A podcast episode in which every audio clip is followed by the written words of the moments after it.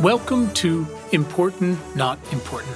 My name is Quinn Emmett, and this is Science for People Who Give a Shit. A little while ago, I had a conversation with Dr. Madhukar Pai about vaccine equity. In it, I tried to understand why and how developed countries were spending billions on COVID vaccine boosters, but so relatively little in low income countries. Not to say that nothing has been done, but it's a pretty clear cut case where whatever we've done, however complex the system might be from soup to nuts, is nowhere near enough. And I can't be more clear here, and I think we were in that conversation, and we will today, that this will affect you. So we knew, and we still know, that the Delta variant was first identified in India. We knew that Omicron can be traced to South Africa and England and Botswana and even the US, possibly from an immunocompromised person. Right now, we're handing out about 20 million shots a day across the world, and yet about 37% of the world's population, 2.9 billion people, still haven't received a single shot. 87% of low income countries the people in those countries, 87% of them, still haven't received a single shot.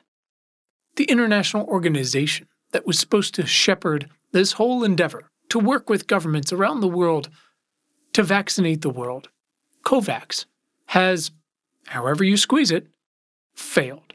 And that's because of a number of reasons I think I understand, but I want to understand better so that we can all do something about it, which of course basically sums up the entire point of my conversations of this podcast.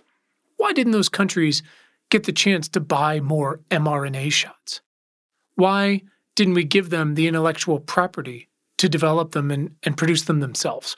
Why didn't we ship them as many as we bought for ourselves when we had too many and continue to have too many? Why didn't we help build distribution efforts in those countries when we knew so well how hard the routine vaccination process is there as it is. What did we learn from PEPFAR and George W. Bush? I continue to want to understand better not only what the hell we're doing here now in the second year of vaccine availability, but how we got here. And not just in the past year plus, but historically with HIV and AIDS, with tuberculosis and malaria, and Ebola and Zika with extreme poverty. I want to understand what it means for more volatile today and tomorrow, with real world climate effects growing, when we need to urgently mitigate to prevent more heat and sea level rise and storms, when we need to adapt to what's already baked in, especially again in the global south, where they've been feeling the very real effects of climate change already to understand what it means as we rush towards cleaner power, but also dismantle fossil fuel infrastructure and industry, but in a just transition, but still not fast enough for one to replace the other. To understand while millions of folks in the global south are still using wood stoves and feeling the air pollution effects of those, because they don't have another choice. I want to understand technically what the issues have been for this particular issue, but also, as always, to extrapolate, to understand why we do what we do when it's so, frankly, morally corrupt and self defeating, measurably, when it costs so many lives, and even when, again, all of the evidence tells us that it will come back to bite us. We can do better, better. My guest today is Gail Smith, and Gail served until recently as coordinator for global COVID response and health security at the Department of State in the United States, and has recently returned to her role as the president and CEO of the One campaign. So, in Gail's history, she has served as a top advisor on development issues for two American presidents and is one of the world's leading experts on global development. Prior to the One campaign, prior to the state, Smith was the administrator of USAID, a huge role. She led a staff of 10,000 people working to end extreme poverty, to foster sustained and inclusive economic growth and promote resilient democratic societies all over the world. Complicated endeavor on its own. Smith has also served as special assistant to President Obama and senior director for development and democracy at the National Security Council, where she helped lead the U.S. and global response to the Ebola crisis, which we'll talk about today, um, in 2014 and 2015, and also as special assistant to President Clinton and senior director for African affairs at the National Security Council. Very clear to me that if anyone can help me understand where the US, in particular, has fallen short of helping to vaccinate the world and get us out of this thing, it's Gail. As a reminder, you can always send me questions, thoughts, or feedback at questions at importantnotimportant.com. You can find me on Twitter at Quinn Emmett.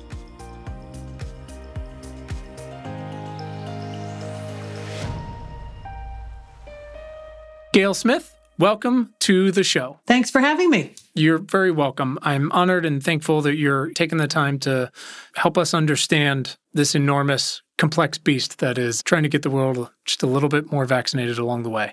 Gail, we'd like to start with one important question. It sets a tone a little bit, it's a little bit tongue in cheek. We usually get something good after the guest cackles at me for a second. So instead of tell us your life story, as interesting that as it is, I like to ask, Gail, why are you vital to the survival of the species? And I encourage you to be bold and honest and however you want to shake it. Well, mm-hmm.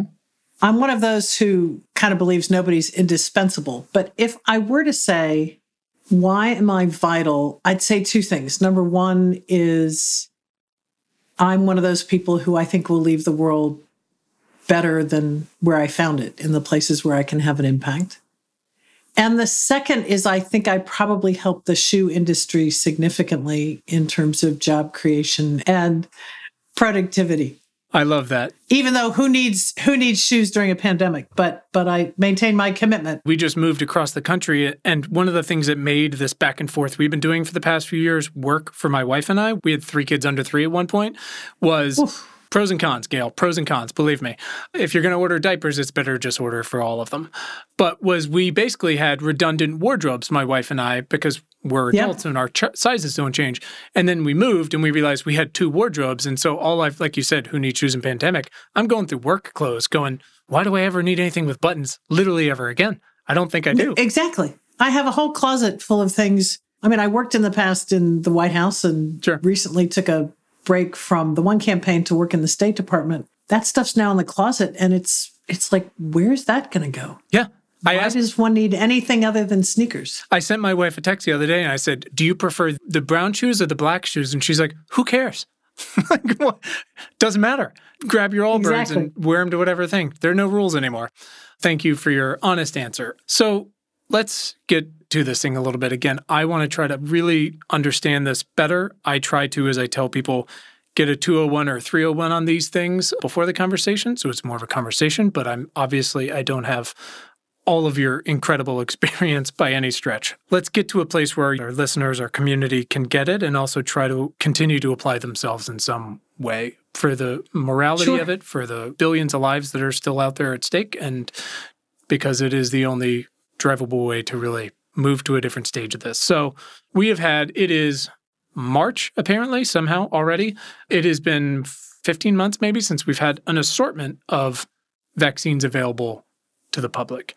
And yet, at that point, where I think checking Our World in Data this morning, about 37% of the world's population still does not have a single shot, and 87% of people in low income countries still haven't received a single shot.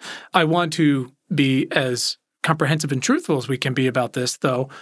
I mean, these vaccines, at least for instance, the mRNA ones, which have taken decades of work among an amazing scientist and federal government dollars to get them there, the speed at which they were made available, the efficacy of these things. phenomenal. They are truly, people have stopped me when I've said this, but I, I do believe it's true. They are among our greatest achievements Full stop. No one expected these in any stretch before 18 months from when we got to work, at the very least, because that's just not how these things have worked historically. But here we are. We are 15 ish months later. 37% of the world doesn't have a shot. That's almost 3 billion people. 87% low income countries don't have a single shot. After your work the past year, are those the numbers you expected in March 2022? They're the numbers I feared. I was hopeful that we would be able to galvanize the world to adjust those somewhat. I mean, given the way the system's built, I think it's fair to assume there's going to be a disparity. There's a built in disparity between coverage in wealthy countries and coverage in low income countries.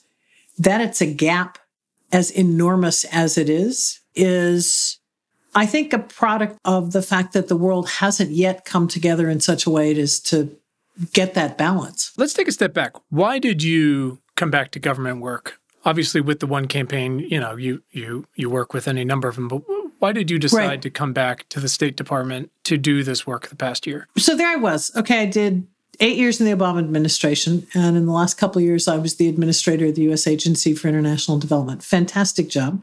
One of the things I worked on during that administration was the Ebola epidemic, mm-hmm. which I imagine most people remember it was frightening. It was alarming. Three countries just totally besieged by a lethal and really ugly virus, right? So there was a big international effort led by the US and African partners to tamp that down. I joined one because it had been so effective when I was in government and I had the opportunity to lead it. So I, I seized it.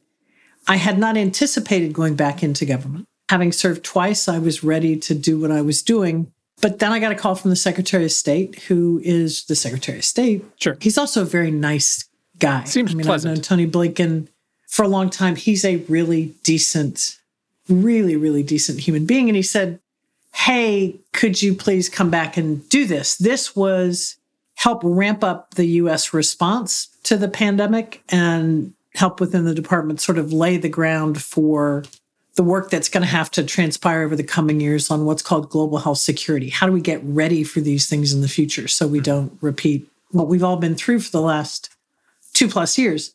And I hemmed and hawed, and I said I would do it on a temporary basis, get it stood up.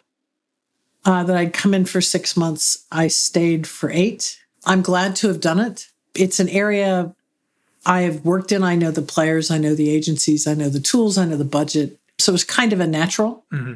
So I was asked, and to anybody who's never done it, public service is also something, it's inspiring, it's an opportunity. And it's also something that if somebody asks you to serve, it's very hard to say no. I appreciate that perspective, certainly. A number of friends, I'm, I'm literally drinking, my friend is a submarine captain, and I'm drinking from I got a mug when I visit. There you go. Um, I every time I think my work life balance or travel or whatever it might be is complicated, right. I think about the fact that he's had two Halloweens with his kids in 12 years or whatever it might be. And wow, growing up in this area, which is just filled with military and, and all kinds of things mm-hmm. like that, and friends in the government, it, you just I find you you say yes, and it makes an impression. It's like how everybody should be a waiter at some point in their life. Just yeah. understand how to treat people, how to serve, how to serve. Exactly, exactly. Not to reduce your enormous, complex years of service, but why do you feel like they came to you with this? Everyone in the world's vulnerable. We're trying to make these new vaccines and old vaccines. We're trying to figure out how to distribute them. One administration to the other, profound lacks of trust, but also expectations. We're dealing with climate. We're dealing with all these things. Right. Why do you think they came to you to say, how can we build this thing? I mean, in many ways, it was a bit of a natural choice. Having run USAID, having been one of the leads in the response to Ebola, but I also have a long history of working on crises, hmm. whether they are conflicts or famines or earthquakes or health crises. So I think it was somebody who had the combination of the experience, the skills, could hit the ground running because our government's complex. I mean, there's a ton of agencies, a ton of rules, lots of mechanics, who does what, who's got jurisdiction, what's allowed, what's not allowed. And somebody who I think within the administration and externally has a reputation, I think, as a team player. Because when you go to work on Ebola, right, or any right. any of these crises, we had Zika, we had now COVID, any of these things, they're going to keep happening. If there's anything I've learned from all my new infectious disease friends in the past couple years, it's we've get got to get better about seeing these coming, right? They've been saying it forever. They're like, look, this is what I told you because of these, both in ways, uh, whether it's where we're living in built environments, right? Or it's the enormous societal and economic fault lines that are just built into the power structures. And so that's why different people have suffered because of these things once we're exposed to it, whatever it might be. When you go to work on one of these things, it's not I'm not just going to work on Ebola, I'm not going to work on Zika unless you are literally, you know, doctors without borders, right? Partners in health. You're right. you're on the ground doing that. Like you were saying, it's it's about working on the machine that works sometimes, works in other times, so many competing interests, so many complications. I'm curious coming into that about your expectations and at the end of your tenure, how much did it seem like top down vaccine equity, which is to say, vaccinating the rest of the world? If the N of this virus was everyone, how much was vaccine equity realistically, sort of day to day, week to week, a priority for the Biden administration from the top down. How did that compare to your expectations? I think it was a big priority because the the biggest focus, and you know, you work with a team, so mm-hmm. But I was able to work on a number of things, but the big thing and the most urgent thing was ramping up increased vaccine delivery. So part of that was moving funds. We were fortunate to have funding in the COVID response legislation from the Hill for international. So move that money quickly mm-hmm. so the vaccines can be bought. And then we built this platform for sharing vaccines. I think, as everybody knows, the US had and still has more vaccines than we need. Mm-hmm. So, how could we share those? And then the big decision because even with sharing vaccines, even with increasing our financial contributions to buy vaccines through multilateral organizations to the billions, plural, there was still an acute shortage. So, that's when we bought the first 500 million and then the second, so a billion vaccines mm-hmm. to be donated immediately. So there was a real focus, I think, on calibrating that balance between extensive coverage here and next to no coverage there. I think the other thing that was in play that was really significant, it seems obscure, but it was key, was for the administration to support what's called a TRIPS waiver, the temporary waiver of right. intellectual property rights just to get more vaccines produced. Now, that wasn't necessarily going to deliver vaccines immediately. Sure. But it was a really important signal that we've got to have a different arrangement. This is an extraordinary time and business as usual isn't going to be big enough. So I would say the vaccine equity was key. I think we're still far from it. And part of that is because the system is built basically with inequities in it. Sure. And it's not built for crises. And overcoming that takes more than just doing more than anybody else, which is what the United States is doing. We got to fix the system, right? We got to get people around the table and say, hey, looks like we need new rules for times like this. Sure. And one of the topics we cover here is AI ethics. And there's this idea, it's called the alignment problem, which is essentially it's not the data, it's not the algorithms, those have plenty of problems. It's the people writing them or collecting them. It's how did those people get chosen to be those people? What are the incentives for right. how them to design those things? And like you said, these are enormous systems. And I'm not interested today in just being like, the blame goes here. I'm interested, like I said, in really understanding the machine and the problem because anyone who says it's like it's one piece of this puzzle and that's the problem is no. that is operating in a vacuum, which is not how government or any of these things work by any stretch. So, what was your relationship like with the COVAX entity and kind of how did that develop along the way? We worked very closely with COVAX. uh, of course, the US government, many of us know Gavi, the Global Alliance for Vaccines, which is the foundation that COVAX was built on. It's done a good job for many, many years. So we worked closely, I mean, day to day, week to week, pretty constant consultation with both COVAX and then a mechanism that was built in Africa by the African Union called AVAT, which was also buying vaccines and distributing them in Africa. And Again, that was because we're sharing vaccines, we're providing these Pfizer vaccines, they're doing vaccines, Avat's doing vaccines. How do we make all of that work so the countries know what they're getting and when they're going to get it? Mm-hmm. So it was a close, close working relationship. So I think it's, you know, if we can start to identify some of the, it seems like, I don't want to say failure points, but where there has been, I yeah, think, a lack there's of. There's several of them. Right. And I think that's the way any complex system works or yeah. or doesn't work. Uh, again, expectations seem to be everything, but also just again coming back to this very tangible and, and clear. I don't think it's misleading. It's not to say, hey, listen, it should be this easy, but it's very easy to look at these sort of, I've become a big fan of uh, Mariana Mazzucato's mission oriented approaches to doing these things, right? Mm-hmm. If you've got this enormous complex system to do this thing, you got to define the thing and reverse engineer from there. So it was put a man on the moon and bring him home safely.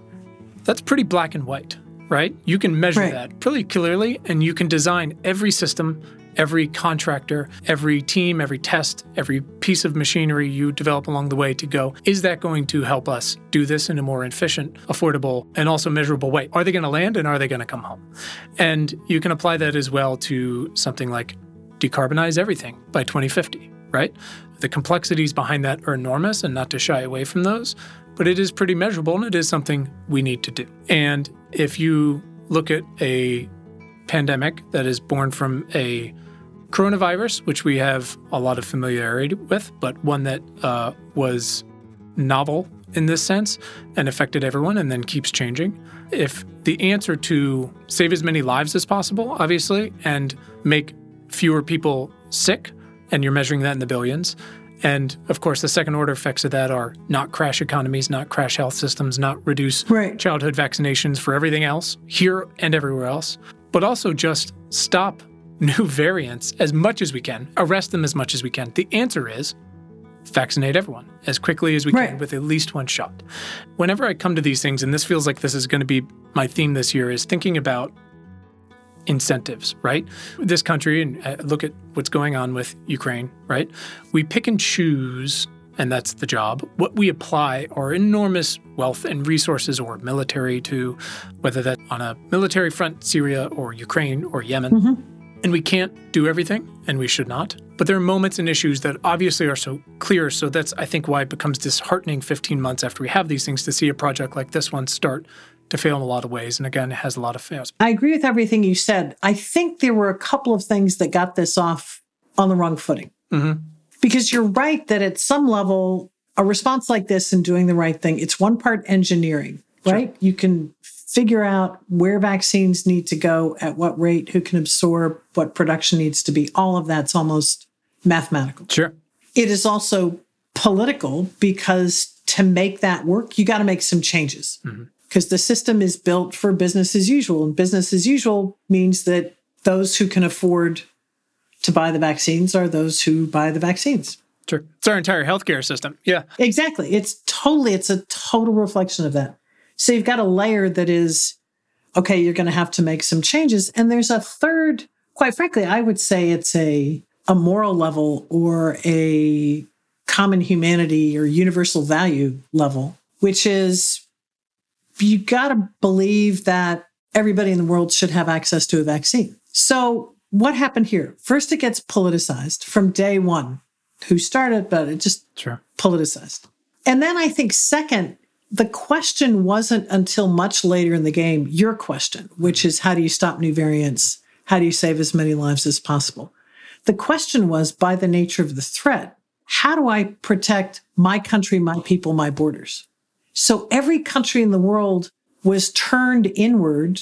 Arguably, you can say it's not completely unjustified, right? They're like, holy shit. No, and I, I, I don't fault that, but you can't operate in a vacuum. Exactly. But what that meant is that the natural default muscle in global crises of collaboration and cooperation took a long time to build, right? So you watch Ukraine now. Sure. That's happening in one place, it's in somebody's neighborhood. The speed with which the international community it's wild. Governments, citizens, private sector have organized, coordinated, collaborated is breathtaking. And it's yeah. right. Sure. That didn't happen in the pandemic. No, it's something that we're practiced at, right? For instance, we've been shipping arms exactly. abroad to a huge variety of countries for a very long time in massive amounts. You know, we've been moving troops around NATO for decades, this and that. Like, we know how to do these things, right? I started thinking a lot after my conversation uh, with Dr. Pai about all the pros and cons of PEPFAR, right? And for folks uh, right. that aren't familiar, that was take this for what it's worth, born out of, and like you were just using the word compassionate, born out of George Bush, uh, George W. Compassionate, compassionate conservatism. Conservatism, right? And yep. those are two powerful words. And again, if you're not familiar, it was his frankly huge and and truthfully incredibly impactful effort to tackle HIV and AIDS in Africa still going on, right? But it's imperfect because again, those two words, like any of these things are, any of these huge efforts are going to be, right? Um, Ukraine, like how many people are saying, don't just send fighter jets, send pilots and close the skies. And it's like, okay, but right. let's ask the bigger questions of what does that mean, right? So PEPFAR, for instance, the imperfections are still, and please correct me if I'm wrong, there's still thresholds around abstinence and prostitution requirements. And I believe there's no needle exchange stuff involved. So that's going to reflect a little more on the conservatism part of compassionate conservatism. But I was just also been thinking about it because, again, in the sense of like, we know how to do things, right? Like we know how to ship right. arms.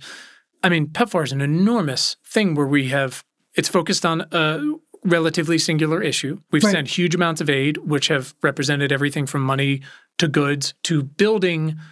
And this is where it's a little more timely with what a lot of the African groups have been saying. It's not just about, for instance, shipping shots, it's about supporting on site distribution complexities, right? Yeah. So, for instance, one of the criticisms has been yes, we haven't sent enough shots, but of the ones we've sent, a lot of them are expiring, and the people on the ground there don't know what the expiration dates are when they get there, and they still don't have the distribution mechanisms to again vaccinate right. every person in their country on their continent, right? But I also think because PEPFAR has uh, over the past couple de- decades built in those outcome-based approaches, right? We want to have, I think, was it ninety percent? It was ninety percent by ninety percent by ninety something like that. Yeah. But they're quantifiable, yeah. however much we might have succeeded and failed around them. And I just think about in the past year, in your time there, and then going forward, are there things we we can still learn and apply from PEPFAR oh, in sure. supporting COVAX and Gavi and righting this ship? Because it seems like the further we get away and the less we talk about this, people are going, has my booster expired? And realizing like we are still so far from again reducing the chance that new variants come that affect everyone, right? That's just how it works. The other thing about PEPFAR that's been interesting is it's also iterative. I mean, PEPFAR, sure. when it was launched, is a lot different than PEPFAR today. Sure. And it should be. It should be because of the scale of it, it's possible to look at what worked, what didn't. There's new data all the time, and there's new scientific discovery all the time. So it's changed and morphed a lot. It's building more capacity than it was at the beginning. It started as an emergency program. It is still that in the sense of urgency, but I think everybody who works in global health, whether it's on HIV and AIDS, malaria, TB, Ebola, anything else, is coming down to a couple things health systems. Mm-hmm. We invest a great deal of money, as do governments in low and low middle income countries, in their health systems. They need to be strong. That is half, three quarters of the battle sure. from the get go, right? So, how do we make those investments so that if you're providing therapeutics, vaccines, whatever it may be, you've got a foundation to work on. So I think that's one piece that gets to, for example, why we worked so closely with the African Union. They are building the capacity. That is the local capacity we wanted to be mm-hmm. hand in hand with them. So we're doing this together and not, hi, we want to be very generous. Here you go. Good luck. I do want to address one thing you said on delivery, which is it's accurate, but I think there's another piece to it because we've all read stories now of a country that gets vaccines, but they expire. A couple things going on there. One is that we still don't have a fully transparent system for what's being produced by everybody, all the vaccine producers. Sure. Where's it being allocated? Who's signing the contracts? When will it become available? So you still got to go put all those pieces together. That's a fixable problem. Mm-hmm and something we are pushing on. We pushed on when I was in government. We're pushing on it now at one we need a supply schedule. So we need total transparency there. But the other problem for some of these governments, they may get doses. There have been some cases where some countries, not the US, have shipped vaccines that had short expiration dates. Inexcusable, not acceptable. Mm. There's an effort to tamp down on that. Countries also don't know when they're going to get them. And if they don't know that they have a regular supply, mm-hmm. then why in the world would you put on some big, huge national campaign if you're only going to be able to vaccinate a million people and then say, well, oops, we don't know when we're getting anymore. Here in the US, if you look at what was put on by the US government and governors and mayors to get people vaccinated, we laid on all sorts of things extras, oh, yeah. contractors, bells, whistles, but we knew we were going to have a steady supply. These countries don't know where they have a steady supply. So, what do you want? You want to create the expectation. Sure. So, again, that's why we've got to ramp up building the delivery capacity and providing that support. But this only works if you kind of look at the full spectrum of things, of right? From the as you rightly said, extraordinary invention of these vaccines to getting shots in arms, there are various sticking points along the way. So I think the lesson from PEPFAR, one of the things it's been able to do over the years, is break down some of those sticking points so that you've got a more engineered systemic system rather than what we've got now, which is still a bit too fragmented. I would never want to denigrate public health here in the transfer of assets and people and, and resources to the people on the ground there, wherever it might be, whatever crisis. I mean, is I mean, I feel like we could title this conversation "Various Sticking Points," and it'd be the greatest right. understatement that anyone has ever said of all time. Ninety nine and counting. Yeah, I mean, it's just like it's preposterous, and that's the way. But it's solvable. Go. This is what matters to me, and it's that idea, right? Which is true, which is, and one of our partners is uh, Give Directly. It's this idea of like poverty is a policy choice, you know, in, yeah, in a lot absolutely. of places. And because it's so easy to oversimplify things, that doesn't mean someone voted for something and we decided on poverty, right? It's a huge international thing. It's a huge domestic thing. There's racism built in. There's all this other stuff. I think about one of my first public health conversations on this show was with a woman, Karen Huster, who was an on the ground nurse in the Congo working on Ebola. And that conversation was mostly about just misinformation fears on the ground of why don't people get yeah. take shots that are available to them? I was a liberal arts religion major. It's complicated. The things you have to yeah. overcome there are the shots expired on a truck. So this obviously again goes all the way from Dr. Karen Karikó solving the inflammation problem of mRNA shots to TRIPS waivers to religious and sociological beliefs of what do vaccines do to someone, right? So it is enormously complicated, but we do have to do this thing because it's going to keep going and it's going to keep changing economies and societies. And of course, you don't have to read the Partner in Health blog or UNICEF or whatever it is to see that here and elsewhere, childhood vaccinations are dropping all over the place right. for everything else that we have basically solved, right? Because of vaccines and because of these systems working as well as they can.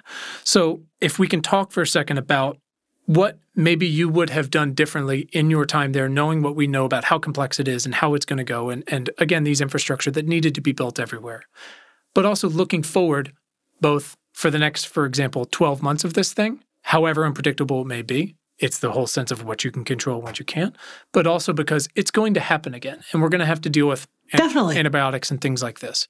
What what practically are the big moves that like we could have done differently that we need to do differently going forward?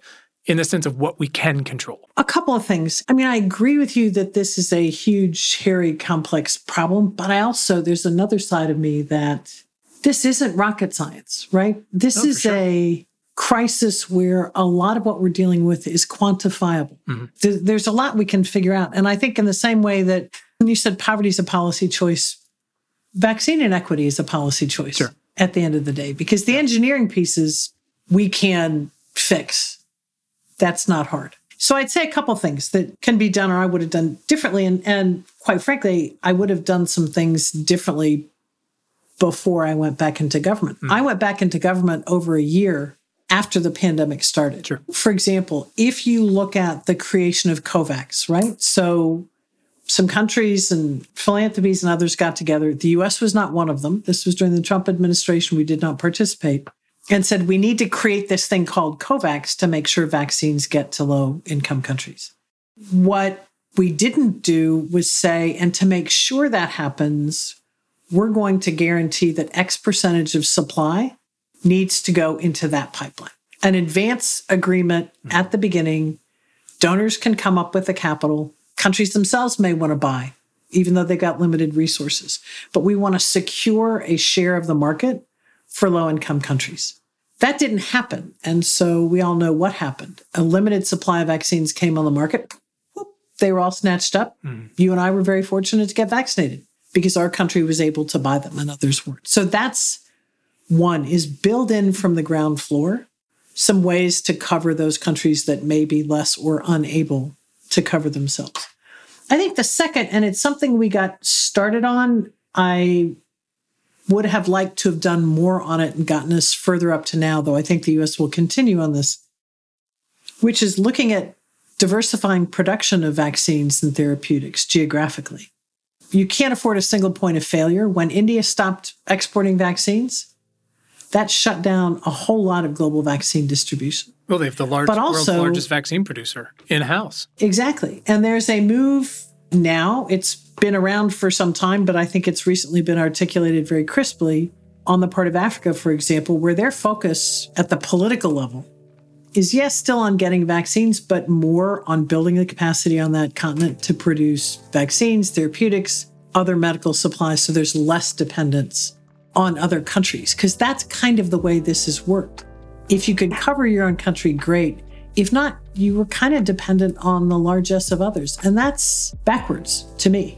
And things like securing an amount of the supply for low income countries, that's building it in advance. So we've got to do those things in advance in the future and assume that if we don't, we're going to have the uneven distribution that we do now. And as you rightly say, we're just risking more variance. It's foolishness. Sure. And not to expand this conversation another three hours, because you have an enormous amount of lives to impact here, uh, besides talking to me. But it's just coming back to the alignment problem. This is just indicative of how we are already reacting to the climate crisis, right? And oh, I'm sorry that low income countries are already feeling enormous amount of heat and Indian farmers are committing suicide because they're subsistence right. farmers and they can't afford to, and migration at the southern border because the land is parched. And we're just going, that's great, but when does my booster expire? And like, why isn't there an EV that's sexy? And you're going, guys, I don't think you understand how interconnected this all is. I want to be crystal clear. I usually on this show spend try to, and I ask on plenty of folks who I fundamentally disagree with come on. Many mm-hmm. do not. That's not this. My point is when I try to help folks understand. So, for instance, we had on a show with a representative, Lauren Underwood, to talk about before they passed her elements of the Momnibus Act to talk about Black maternal health and how mm-hmm. Black women who give birth in the year after die three to four times as likely as white women. In our home state of Illinois, it's six times as likely. People go, that's terrible. How do we fix it? And I always try to say, we have to fix ourselves that exists because for the vast majority of our country's history, we either had slavery or legal segregation, and we're nowhere near fixing that. Like, this is just mm-hmm. the tip of the spear, right? And that is not to empathize with that system. That's just, we have to paint the building blocks. And that's when I say, oh, go on about how complex this is, that's not to empathize with it. Those are the table stakes. The roots of this are deep. Sure. But like you said, there's a whole lot of shit that's fixable, and frankly, it's incredibly inexcusable that it, that it hasn't. And so I want to focus on action. But again, it also just terrifies me looking at this with climate and looking at this going, what is the next year, two years, three years, five years of this look like as I talk to folks who are working on wastewater and things sure. like that, or whatever it might be? Let me ask you this everything's going to be iterative. PEPFAR is going to be a lot of lessons from that, and Ebola, whatever it might be. Now you've got a lot of African countries, at least this month, right, have saying, hold on to the donations. Distribution isn't working. We have to build these up, but also we need more help. What are outside the box alternative things that institutions can be doing, whether it's one or otherwise, governments, down to people to improve vaccine equity? What else yeah. can be done? Because again, I want to be crystal clear. The point of this conversation is none of this is cutting it. And enormous amounts of people are suffering, enormous amounts of people are suffering, and it's going to come back to bite us because that's how this works. So, what the hell else can we be doing yeah. on a practical day to day level? So, I think on a very practical level, there are a few things coming up that are going to be vital. On the point you just mentioned on delivery, for example, Congress is negotiating a budget, which it always seems to be negotiating. There is funding in there that is for support to delivery, right? Giving countries the assistance they need to have the delivery systems ready. That's something the US needs to do and Congress needs to do. And significantly, in global public health, including HIV and AIDS, and the pandemic up to now, there's actually been bipartisan support. So it might be nice to protect that one little tiny area where there's actually agreement on something. Financing the delivery is number one. Number two, uh, President Biden had a summit in September. He's going to have another one, it'll likely be in April, that brings the world together that's going to be vitally important. And it gets to what citizens can do. And let me just say that when I left government for the third time, I came out more convinced, perhaps, than I've ever been, that citizens' voices really matter. And I know that at times like this, you look at vaccine inequity, you look at many things happening in the US, you look at where we are and importantly are not on climate change. It's easy to feel like what's wrong with these people and I can't do anything. But I tell you, they listen and they hear and they listen all the more when they hear from unexpected quarters. So I think weighing in both on the front end to say we expect President Biden at that summit that A, B, and C will happen. There will be more funding. There will be an agreement on a plan going forward. There will be, you know, you'll put pressure on the vaccine companies for this transparency so we know what's coming. All those kinds of things. But also credit on the other end. The common wisdom, I think, in political circles today is that Americans don't really care about this. Our polling suggests that actually roughly, I think it's over 75% of those polled, think we should be doing more to make sure that vaccine equity is achieved, either because it's the right thing to do or it's the smart thing to do or both. So I think weighing in matters on these things. I live in DC, I don't have a voting member of Congress. For those of you who do, an entire other conversation. Exactly. But let them know that you expect that budget to pass. You can certainly join us at any time. We've got a lot of simple actions people can take that send a message, and we're going to be pushing hard on three things. One is the ongoing pandemic response. It's not where it needs to be. So we've got multiple ways we're pushing on that. Vaccines at the center, but not vaccines exclusively. Mm-hmm.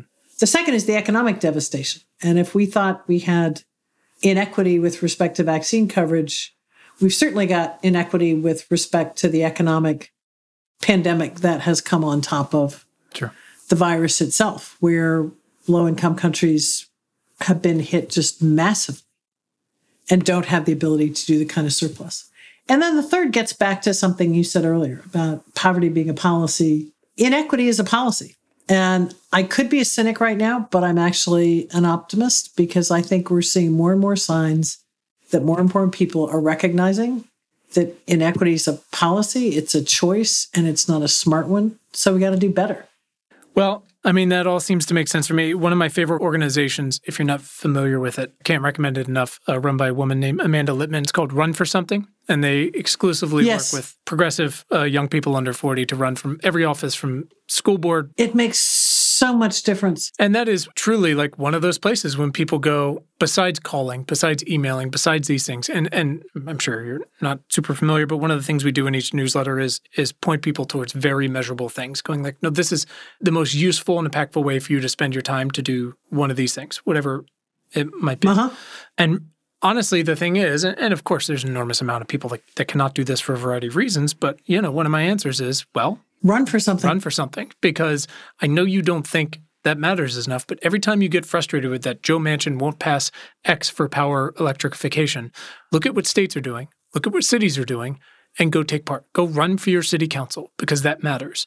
And you think it won't matter as much, but for instance, like you said, it's so typically American, but also so incredibly frustrating as we go forward to look at and say, like, well, everyone's got vaccines. Like, good luck. It's like we have done so little to fix our public health issues at home but how right. many of those are about community health workers, right? Are about passing, taking the federal money for Medicaid? That's your state. And you can go get a part time legislative job in a state and you can start to literally save lives to do that. And you might not be able to affect any one of these African countries that are struggling with distribution. But every one of these matters. And frankly, and one of Amanda's biggest points is those are the future leaders that end up in the House of Representatives, that end up in the Senate. That do make those measurable differences internationally. You're a thousand percent right. And I couldn't agree more, whether it's school board or whatever it may be. You don't have to be at the center of the universe making all the big decisions because it all builds up and it gives us a foundation. And I would just, you know, something happened to me in serving in government. You have this profound moment where you realize, oh man, our government is basically us. Yeah. Right? There's like not a group of people somewhere over there that is, oh, the school board, that's other people, or the mayor, they come from some other genetic line or something. Yeah. It's us. This is yeah. it. This is what we got. And so I think the more people that can run for something and the more people who can serve in government, because, you know, I was a political appointee. You've got certain juice if you do that. The career men and women that serve in the US government have enormous influence and capability. So I'd look at both of those avenues public service makes a huge difference because it all comes down like it's us. It is us. And that can be very scary. It's like when you realize your parents are just people, right? And you're just going, right. oh, they're, I mean, they're, they're the most wonderful. And I worship my parents. I love them to death. I'm sure they're listening to this. But, you know, you just realize like we all have hopes and dreams and faults and the system is complicated and this and this. But that doesn't mean, and this is this little phrase that I always come back to, which is do better, better. I feel like couldn't be more applicable to global public health things, which is, like you said, it is complex and it comes down to so many different factors, but there are concrete things we can do and we need to do and we're late to do. And that also will benefit us in the future as we confront, frankly, a world that's going to be just vastly more volatile and complicated than it's ever been. And we have to It start is. doing these things to show ourselves, to do them and to show ourselves that we know how to do them and then to build on them. Because if we don't, if you think this is gnarly and complicated, like, oh my God, what's coming is crazy. It, it is. And I think I can sometimes get a little, I don't know, romantic or something. But I mean, this can, should be like a national project, right? Everybody's affected by this pandemic. Everybody's affected by climate change, whatever it may be. And I think, in the same spirit as Run for Something or public service, it's the community activism. That's the only, I don't know, those are the tools we've got. Because I have to believe, even though there are a lot of naysayers, and oh, we shouldn't do this, or it's their fault they don't have vaccines, or there is no climate change, whatever it may be.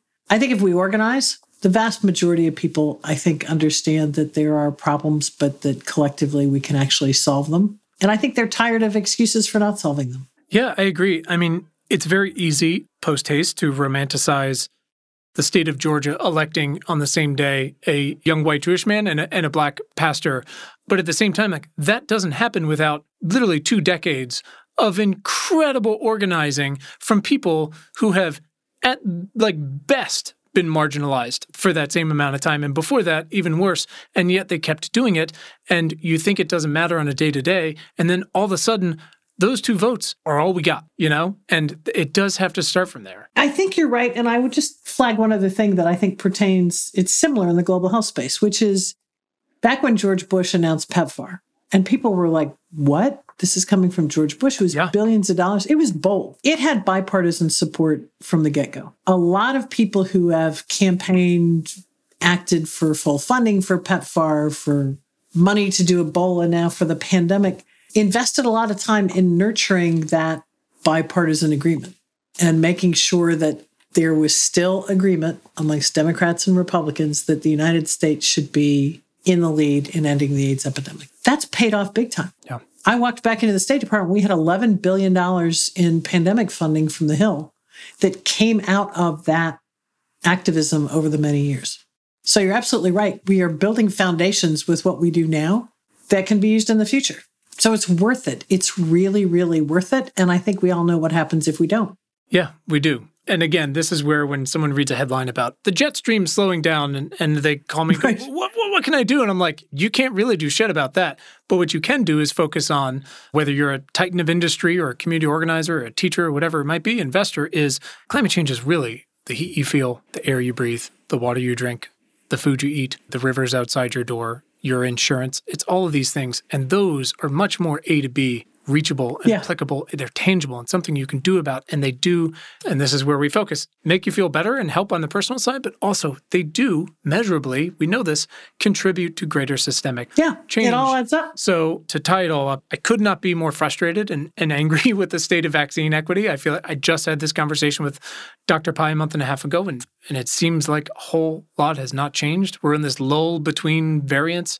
Hopefully it's more than that, but there's, as every virologist has taught me, there's no rule that says there is, or that the next one's going to be easier, or whatever it might be. We have to do everything we can, and doing it from the ground up matters. So it sounds like this vaccine, this summit that's coming up, we'll find the information for that when it's announced. Yep. Should be in April. Find ways for folks to interact, but also, you know, the more we can do on that level with organizing in groups like Run for Something or supporting disaster relief, supporting Partners in Health and Doctors Without Borders and UNICEF and all these things, it does.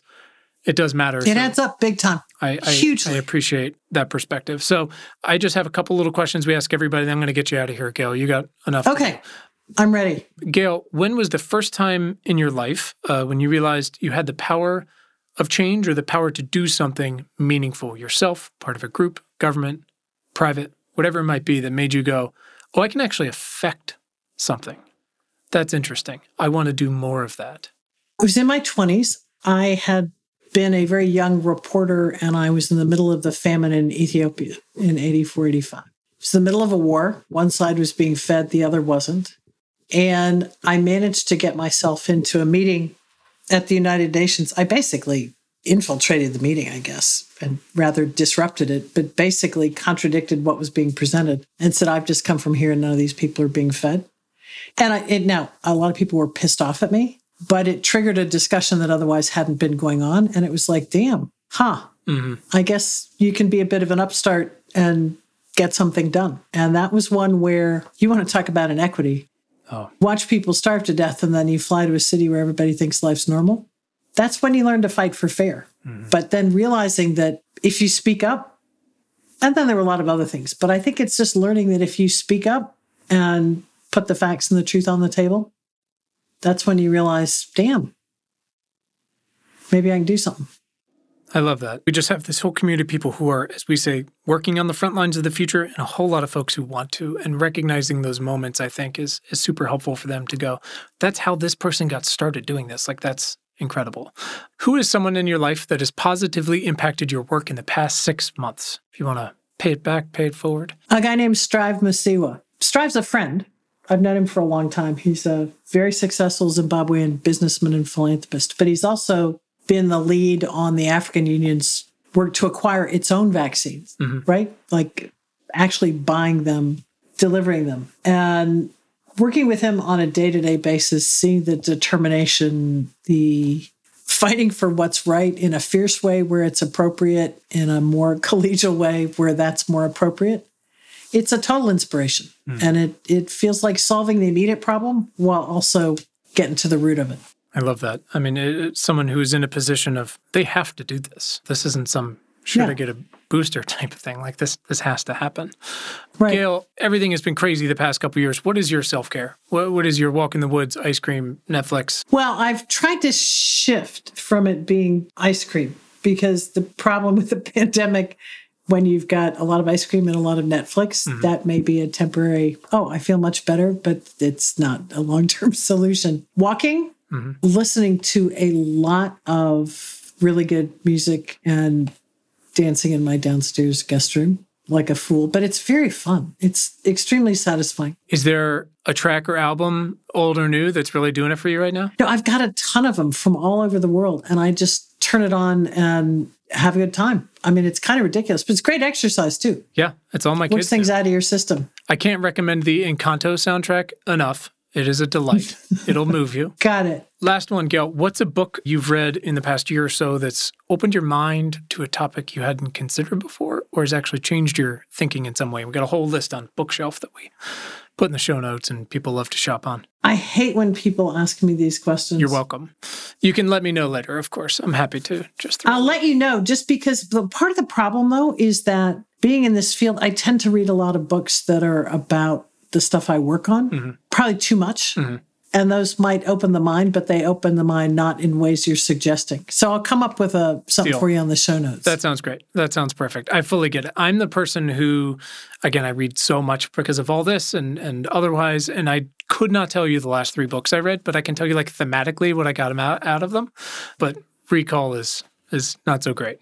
Yeah. See, my thing is, I I tend to I'm, I'm working on this. You ask about self care. Mm. I work all the time. Work finishes, and then I'm reading more things and about working. Work. Mm-hmm. It's a tough one. It's a tough one. Got to work on that. Yeah, got to work yeah, on that. Good times. As my therapist says, it's always the shoulds with me. So I should do this. I should do that. He's like, and then you're dead.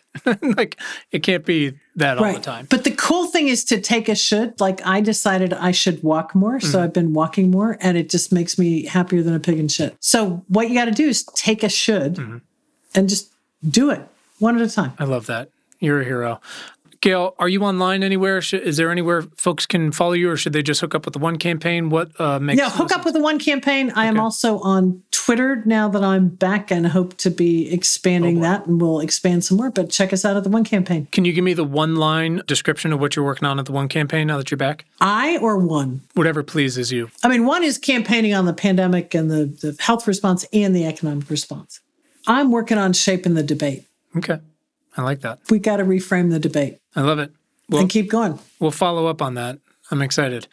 Gail, thank you so much for your time and clearly for all that you do. It's a complicated beast that doesn't kind of excuse where we are, but I appreciate folks like yourself who've dedicated themselves and their work to trying to like you said, iteratively make it as good as we can, as impactful as we can. We can get there. We'll get there. Thanks to our incredible guest today, and thanks to all of you for tuning in.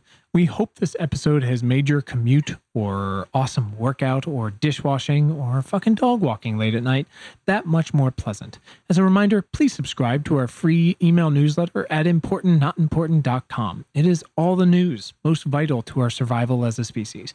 And you can follow us all over the internet. You can find us on Twitter at important not imp. Just So weird. Also on Facebook and Instagram at important not important. Pinterest and Tumblr, the same thing. So check us out, follow us, share us, like us. You know the deal. And please subscribe to our show wherever you listen to things like this. And if you're really fucking awesome, rate us on Apple Podcasts. Keep the lights on. Thanks. please. And you can find the show notes from today right in your little podcast player and at our website, importantnotimportant.com. Thanks to the very awesome Tim Blaine for our jam and music, to all of you for listening, and finally, most importantly, to our moms for making us. Have a great day. Thanks, guys.